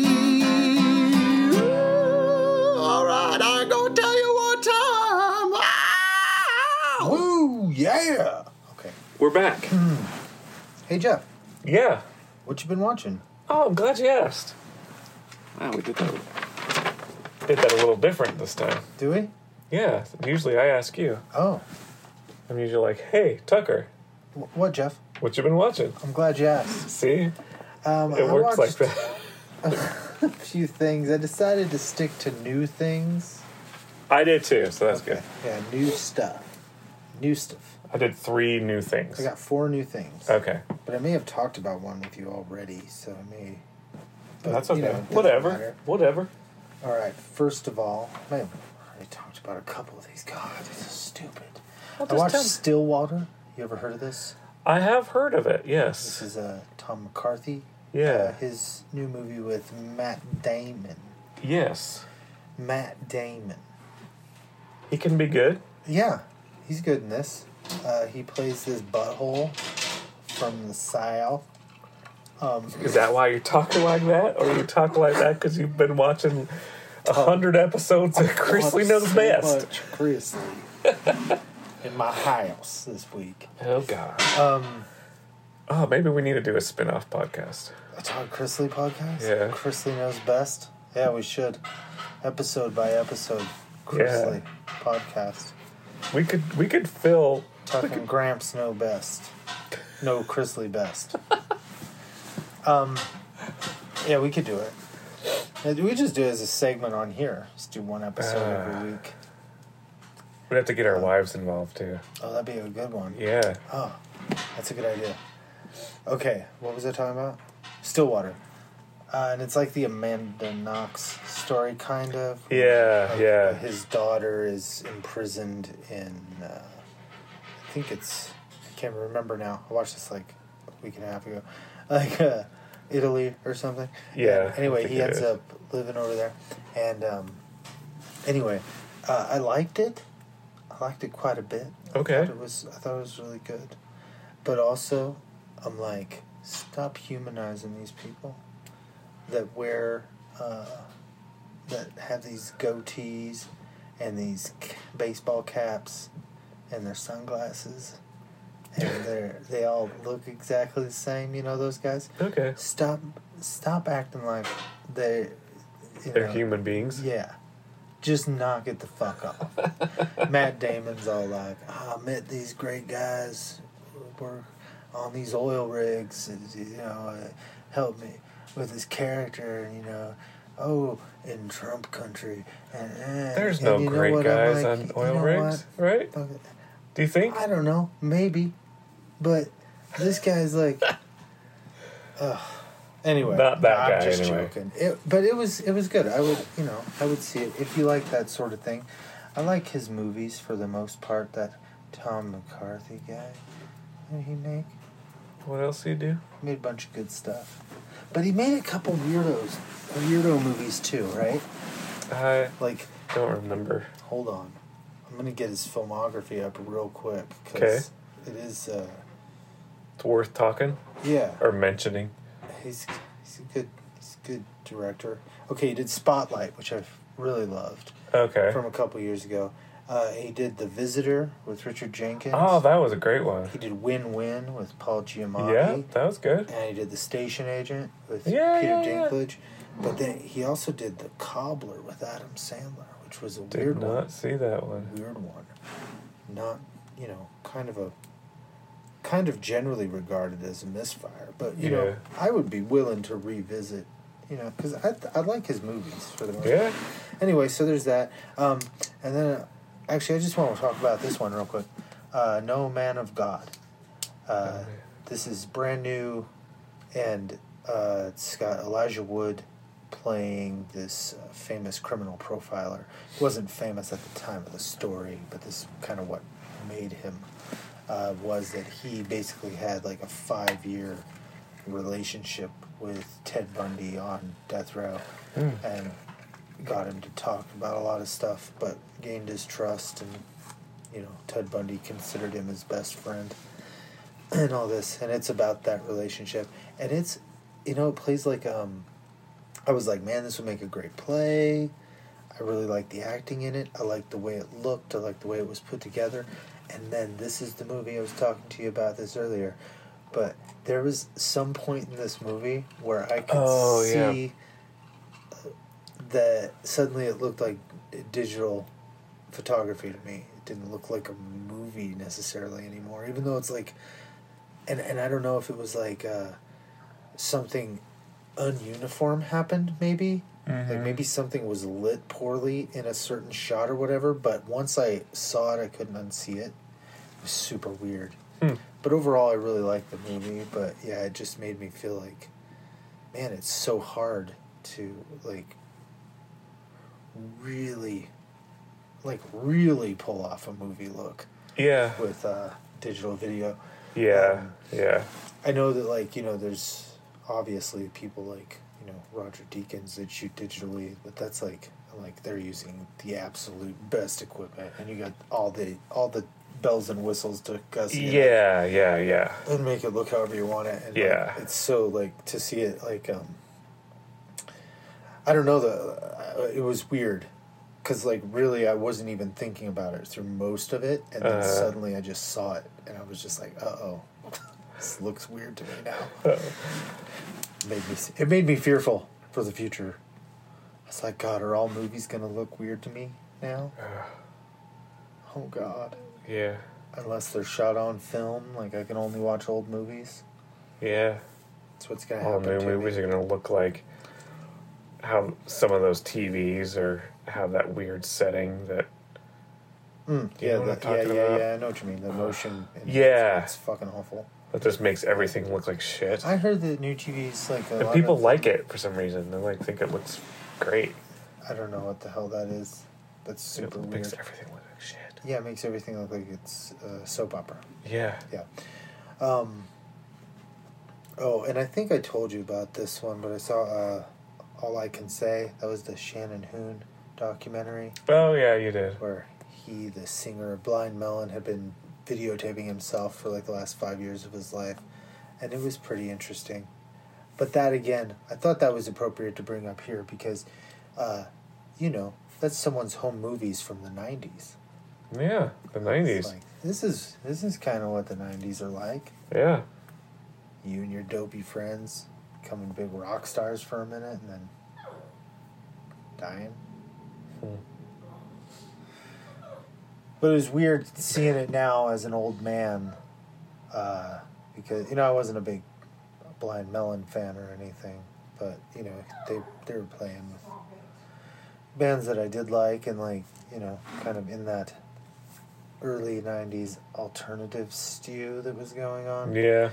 Yeah. And so they were around, and so kind of watching that happen was interesting, and um, also just seeing like uh, how fucking young he is, and like how Yeah. little he looked to me. I was like, oh my god, he looks like a tiny little guy too. Like Was he? I don't know, Huh. he must have been, Yeah. Probably.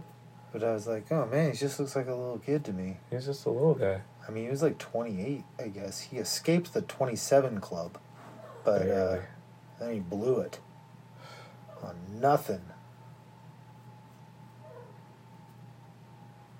And so, you know, if you like to watch some guy's home movies and then you see him like get a lot of success, have a lot of like, you know, problems, and uh, and then he has a oh a daughter and you know this little baby and then uh, you get to see him on the you know couple hours before he dies in his hotel room on his video camera. And then whoop movie's over Yeah, that sounds good. does that sound fun? Yeah. you should check this out. All i can say. I whether you like it or not if you do watch it i will warn you whether you like it or not no rain will be stuck in your head later for, like, for the rest of the day. You'll catch yourself singing no rain. And you'll be like god damn. God damn it, Tucker. yeah. Anyway what you been watching? Mm. Glad you asked. Uh, biopics. Just been watching biopics for some Huh. reason. Documentary biopics. Um, I watched. documentary yeah, more than Miyagi. Well, I guess. oh okay okay Yeah. I guess. Excellent. I guess. Documentary. Documentary. Sure, Documentaries. biographies sure I guess biopics is more when it's. I a, think of those more as like the Yeah, yeah, yeah, yeah. fictionalized That's probably that's probably right. Biography di- Just biography documentaries. Biocumentaries. Biocumentaries. Biocumentary. More than Miyagi, the Pat Morita biocs? story.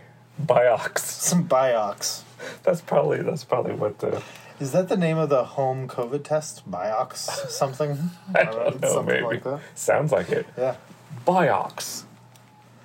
More than Miyagi? The Pat Morita story. I saw that. Yeah, Yeah. It was good. I saw him uh, in a Columbo the other night. The Oh, Etude in Black with uh, John Cassavetes. nice. Yeah.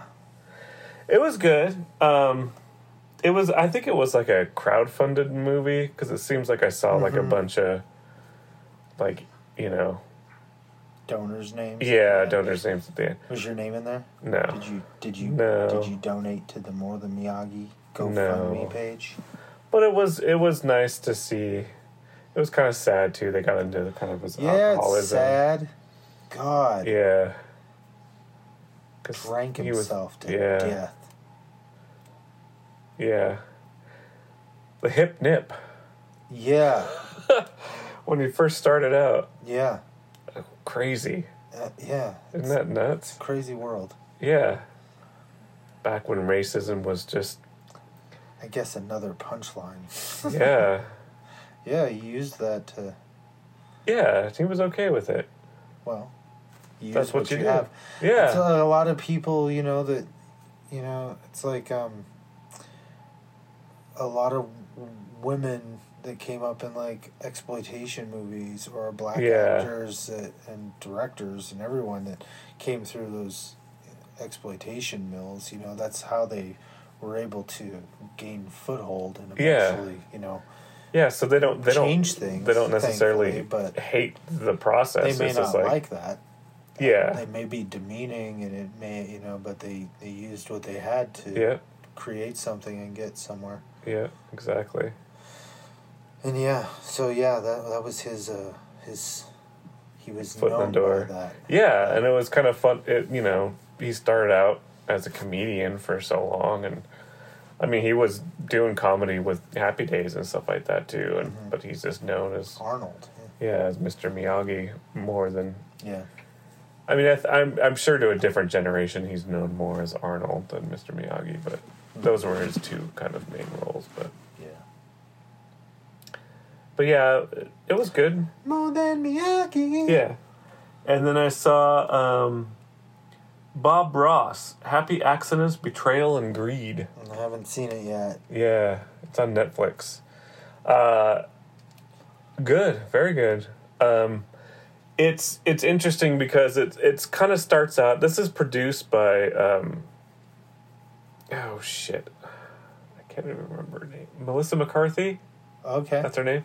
Her and her husband, I think, Okay. started like produced this documentary, and um, like you know, hired some directors and stuff like that to kind of get into it, and and they started researching Bob Ross, and it was more just to do just a documentary on Bob Ross, and then they kind of uncovered a lot of um,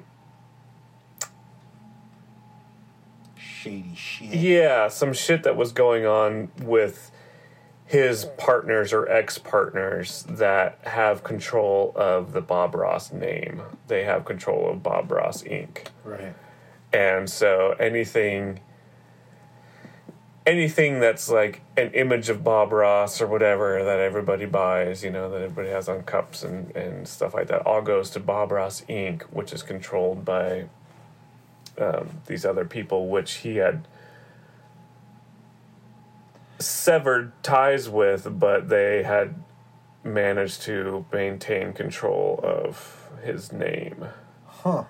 And Now, how do I do this to somebody? How do I do this to Well- somebody like Tom Cruise, say? Well, you'd have to get him. The problem is, is that, like, in his will, he put his son, and and his son is in the documentary quite a bit, and his brother, and when he died, he put his brother, um, had more control than his son because his son was just younger or whatever, and then his brother who's not in the documentary, so you don't really know his side or whatever, ended up um, signing away his name to these people. And the son tried to take them to court to get it back, and he couldn't, so. So none of the proceeds are going to his son, which his son or his actual family Right. and there's more to it involved in that but anyway and so part of it like like probably half of the documentary is just about bob ross and like what kind of a cool guy he was and spoiler alert it's a fucking perm Yeah. his hair Yeah. it's not even real hair I would. perm Cool. Which is kind of cool I'm I'm I'm cool. I'm cool but with they that. could they show him old you know like old pictures of him Oh, and he- guy just has regular hair. Yeah, he has That's regular fucking hair. Weird. Yeah. I don't want to see that. That sounds like a horrible nightmare. bob ross Bob Ross with straight hair. um, but it. yeah, it was it was really good because Bob Ross is great, and he seems like like he was just a total rad guy, and, and it is kind of sad. It's, it's a little bit of a sad story because you know obviously he's he's gone now, and Sad little You know- trees. yeah, they're not happy anymore. They're sad. No, he's he's you know he's, he was a good guy. All the trees are sad. Anyway, yeah, recommended. It's good. It's really good. Um, and then I watched another one called The Sparks Brothers. Oh, I saw that. Yeah. And that one was fun. Um, directed by Edgar Wright. Who I don't know if he's done a documentary before. I don't think so. Um, about a, a prolific band that I've never heard of, and a lot of people haven't heard of, but I don't know how. But they've made music forever and been There's like 25 albums. this might be this. See, my wife's listening to this, and she's been listening to. Uh, Sparks. yeah, there's the song that they did with Jane Wiedlin. Oh yeah. Yeah, I think that's what she's listening to right now because she heard us talking about this. Sweet. So if you can hear something in the background, it's the Sparks Brothers. If you can't, It was. now it's not going along anymore. But it's a fun documentary. Um, it kind of it kind of goes on for a while for my taste. Like it just kind of goes through everything that they've done. Right. And after a while, it's like okay, I get it. They did a lot of stuff. I get it. Moving on. but but besides. You know, at one point you're like, I should check out these Sparks Brothers. And then by the end of it, you're like, enough with the Sparks Brothers. I've had enough. Well, I'm glad I, I wasn't the only one to think that, but uh, but I actually do want to go out and, and check out a bunch of their stuff. But Yeah, I want to see that new movie, that Annette movie. yeah, yeah, That's uh, that guy that made like, is it the Holy Motors guy? yes, Which is something that everybody tells me I have to see, and I still have not. I saw it, and I I didn't. It didn't. It didn't affect me like it affected other people. Yeah.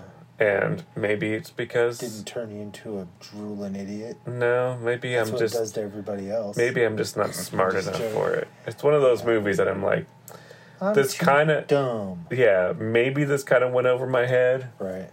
Maybe I'm just too dumb. Hmm. Maybe it's dumb. Who knows? It could be. But, But- Annette but I- like but I conceived by them, right, or something. Like Yeah, or Yeah. they do the yeah, and they do the music and stuff like that for Yeah. it. I think because it's like musical stuff. But That should be something. it is it was it is a, a worthwhile watch. Yeah, But check it out. It's- Yeah. I, I like I like rock docs. I do too. I like They're fun. rock biocs. Yep. You know, Yep. they're my favorite. Love them. And not on my list, but since we're talking about the '90s, watch Woodstock '99. Yes, that is Fucking horrifying. catastrophe. It is a real horror movie. Yeah, it is. It's uh, yeah. It's like um. Like look, look at all those. You know those assholes you see today. Look what they were doing twenty years ago. Yeah. You know, Yeah. Yeah. twenty years ago, they rounded them up and put them out on this hot slab of pavement for a few days. They fucking went nuts and raped everything and burned it to the ground. Yeah, spoiled rich brats. Yep. That's and it. one of the worst lineups in music history. Yeah, it was rough. I mean, there were a couple bands in there I liked, but Yeah, like man, I wouldn't mind seeing Metallica. They're, I saw them, they're all right. and I saw Rage Against the Machine. Rage Against the Machine was probably the and highlight. I wouldn't want to see them there. Ugh, I wouldn't no, want to see anything there. no, because they'd be getting all these buttholes all riled up for, and they don't for Yeah. the wrong reason. yeah, they're like Paul Ryan out there. Yeah, Remember when Paul? You guys remember? You kids remember Paul Ryan? Paul kids. Ryan used to be a congressman, and a senator, and uh, he was a vice presidential candidate back before you were even born. And uh, he claimed to be a Rage Against the Machine fan, but obviously had never listened to them No, or to understood the lyrics. I guess. no, yeah. Anyway, Either did anybody at Woodstock '99. Woodstock '99, Peace, Love, and Rage. It's called. I think. Something like that. Yeah, I think yeah, so. it's on HBO. Yeah. That's a good one. All right, that's what we've been watching. Yep. Hey, what you been watching? Okay, so uh, let's uh, take a quick break and then come back and put Scream in the flick chart. Okay. Flick chart. Flick chart. Flick chart. Flick chart.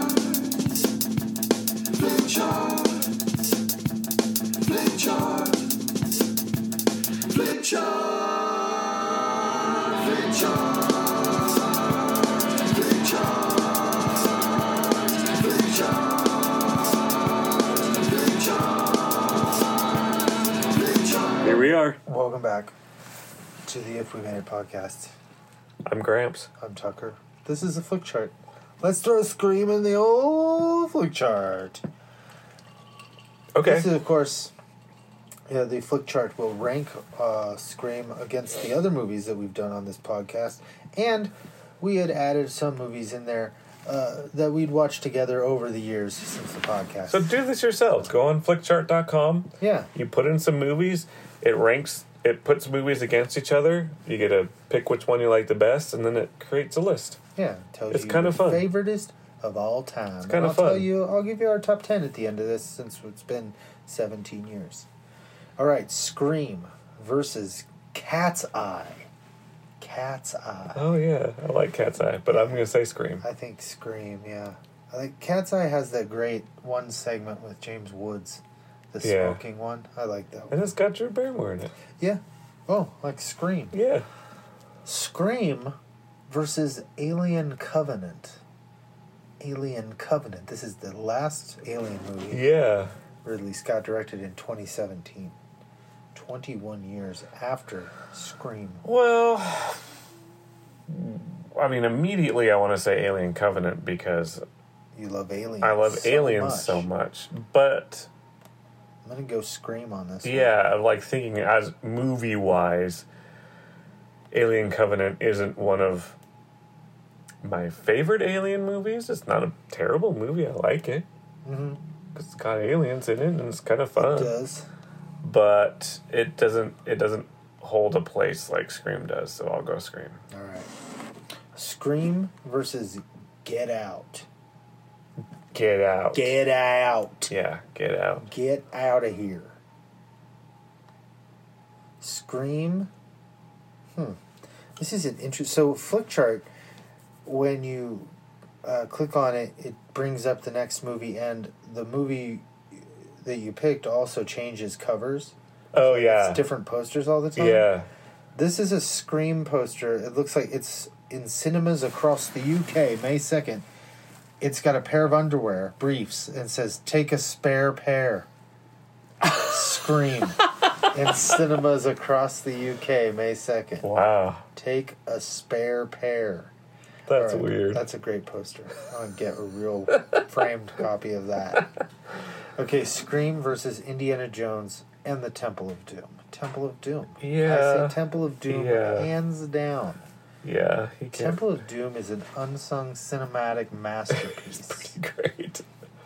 Scream versus Inside Llewyn Davis. Oh. I say wow. Inside Llewyn Davis, hands down. Hands down. Hands down.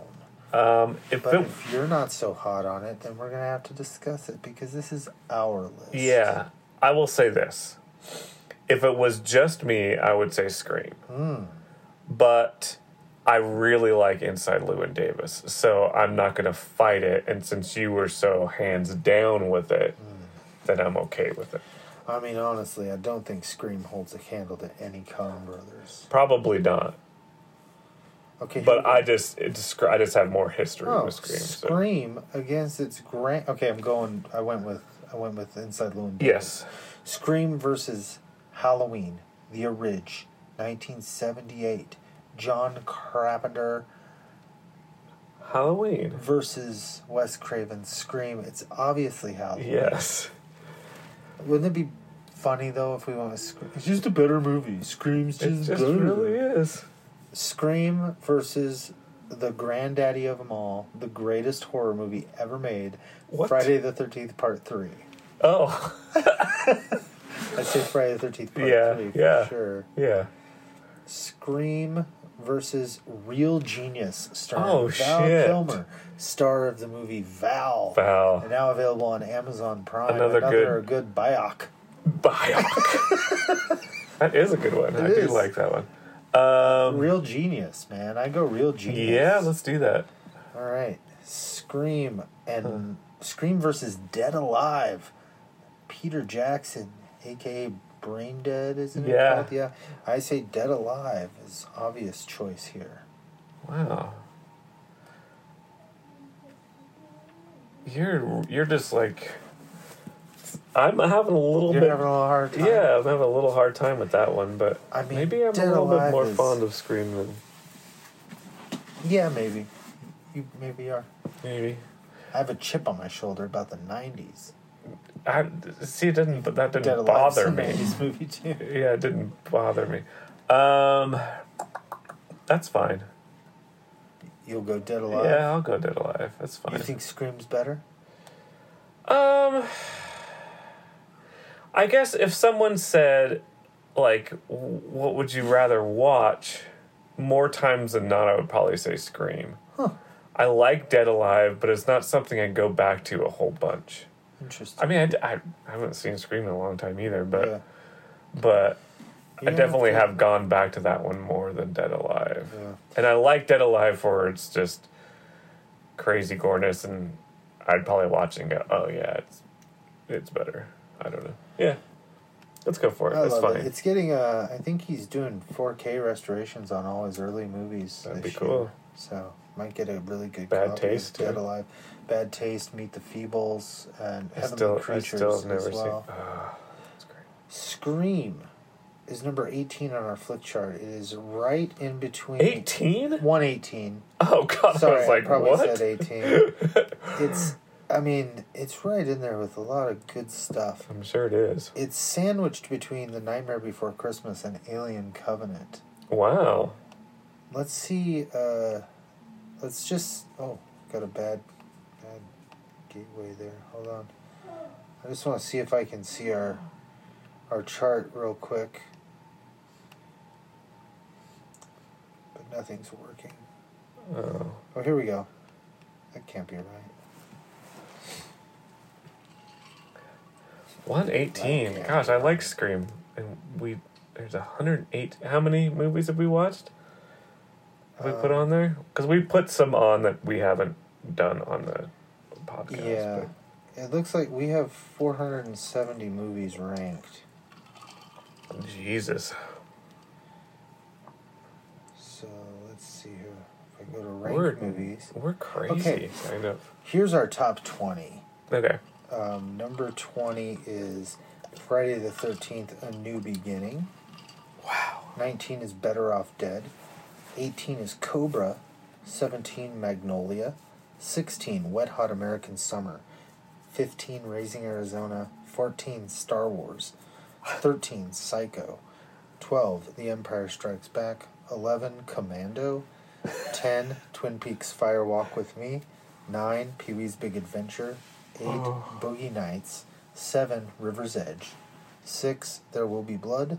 5, No Country for Old Men. 4, Back to the Future. 3, The Karate Kid. Two, Twin Peaks: The Return, and number one, Wow. The Shining. So that's our flick chart right now. That's the top twenty of it, at least. I've forgotten that we put Twin Peaks: The Return up there. Yeah. I don't know where else it would go. No. It's too great. We could do a podcast just about that. Oh, there's 400 of them already. 400 podcasts about it. About Twin Peaks. Um, anyway, so that's our flick chart, and it'd be fun to see where the others land too. Uh, Yeah.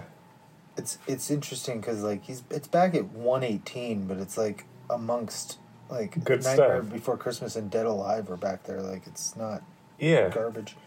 No. Um, all right, let's take a quick break. When we come back, you're going to hear from Mom.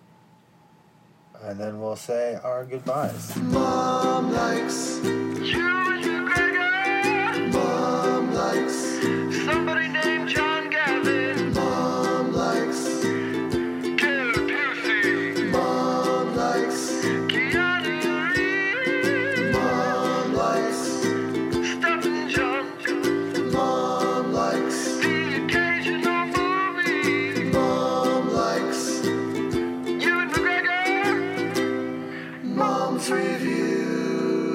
Tucker. Hi, Jeff. So I watched Scream and it was weird. Um, I thought Johnny Depp was for sure the guy, but then I also thought it was the um the dad. So I was a little confused and all that stuff. But anyway, I guess this movie was sort of like supposed to be really scary, bloody, gory, but funny at the same time. And I guess that it was kind of about how people get freaked out on movies and and stuff like that. But I also think it just is very weird how people are, I guess. People are very weird. And so anyway, um this movie was really entertaining. I was just kind of disappointed that Drew Barrymore was killed right at the beginning. And let's see, I don't know. Did I like this movie? Um, not really. But, you know, it was good to pass some time and it held my attention. It's just very strange. But anyway, I would rather talk about um, one of my favorite movie stars, old, dead, Anthony Quinn. My favorite guy. And I guess he was a lot of people's favorite guys. He was married like six times and had 12 kids. but anyway, he's one of my favorite guys. Anyway, it's really fun to be back and um doing this again. I'm a little nervous, but hope you guys are having a great time and a great day. And uh, as for Scream, um, it was interesting. Um, Courteney Cox and what's his name? Uh, they make a cute couple. And, um, but Johnny Depp was weird. It's very weird.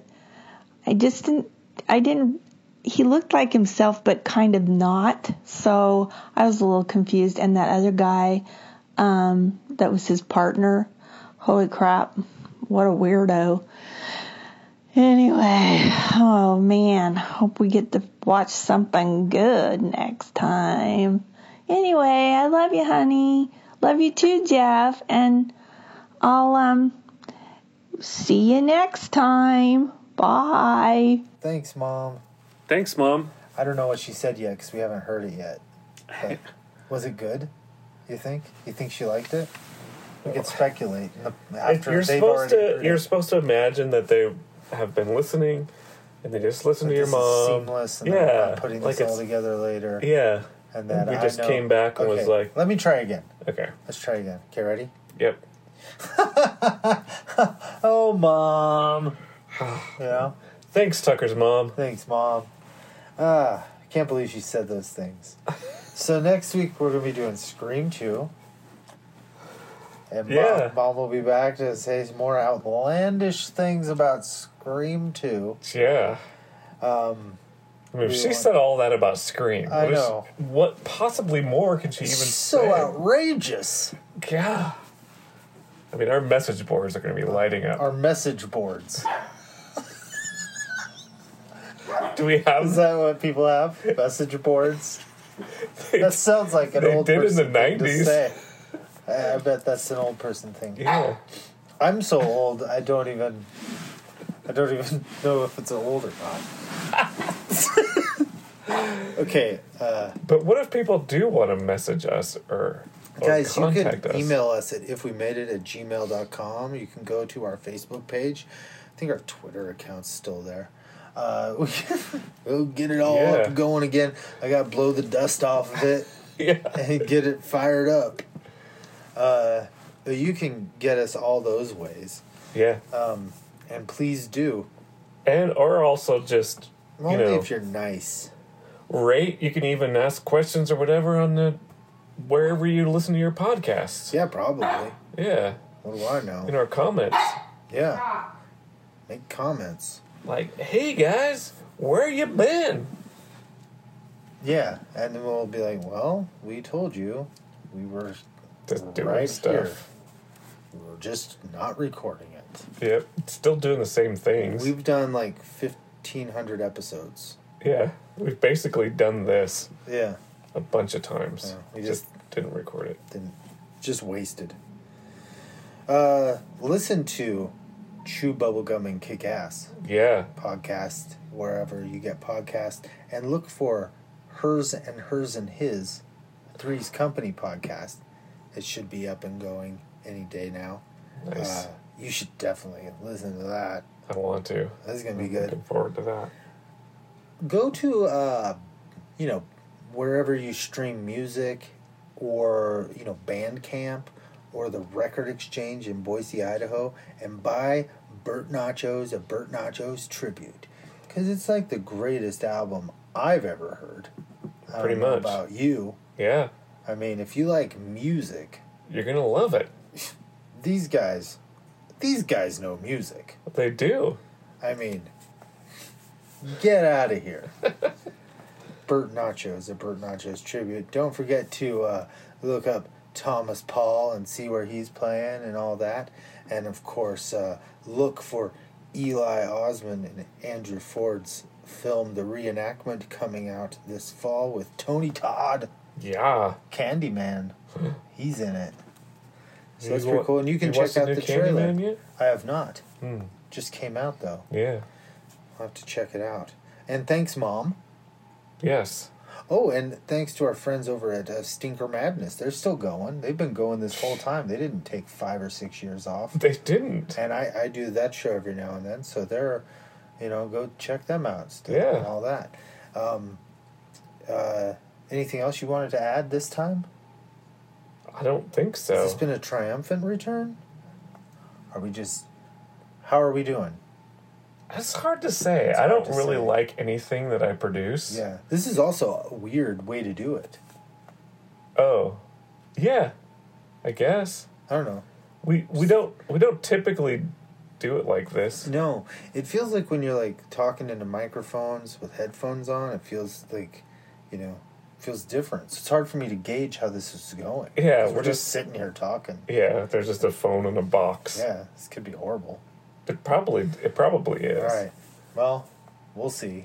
we'll make it better next week. Uh, will we? No. It's going to be exactly the same, probably. Maybe maybe it, it'll be cool. Like it'll be all sort of organic and cool. Like people will go, "Hey, this is just like I'm just sitting up here in the attic and hanging out with these two out with guys." two doofuses. Yeah. I love hanging out with doofuses. Apparently, we like it. Yeah, that's what we do. That's all I do is hang out with doofuses. All right. Well, this has been If We Made a Podcast. And as always, here's Burt Reynolds' laugh.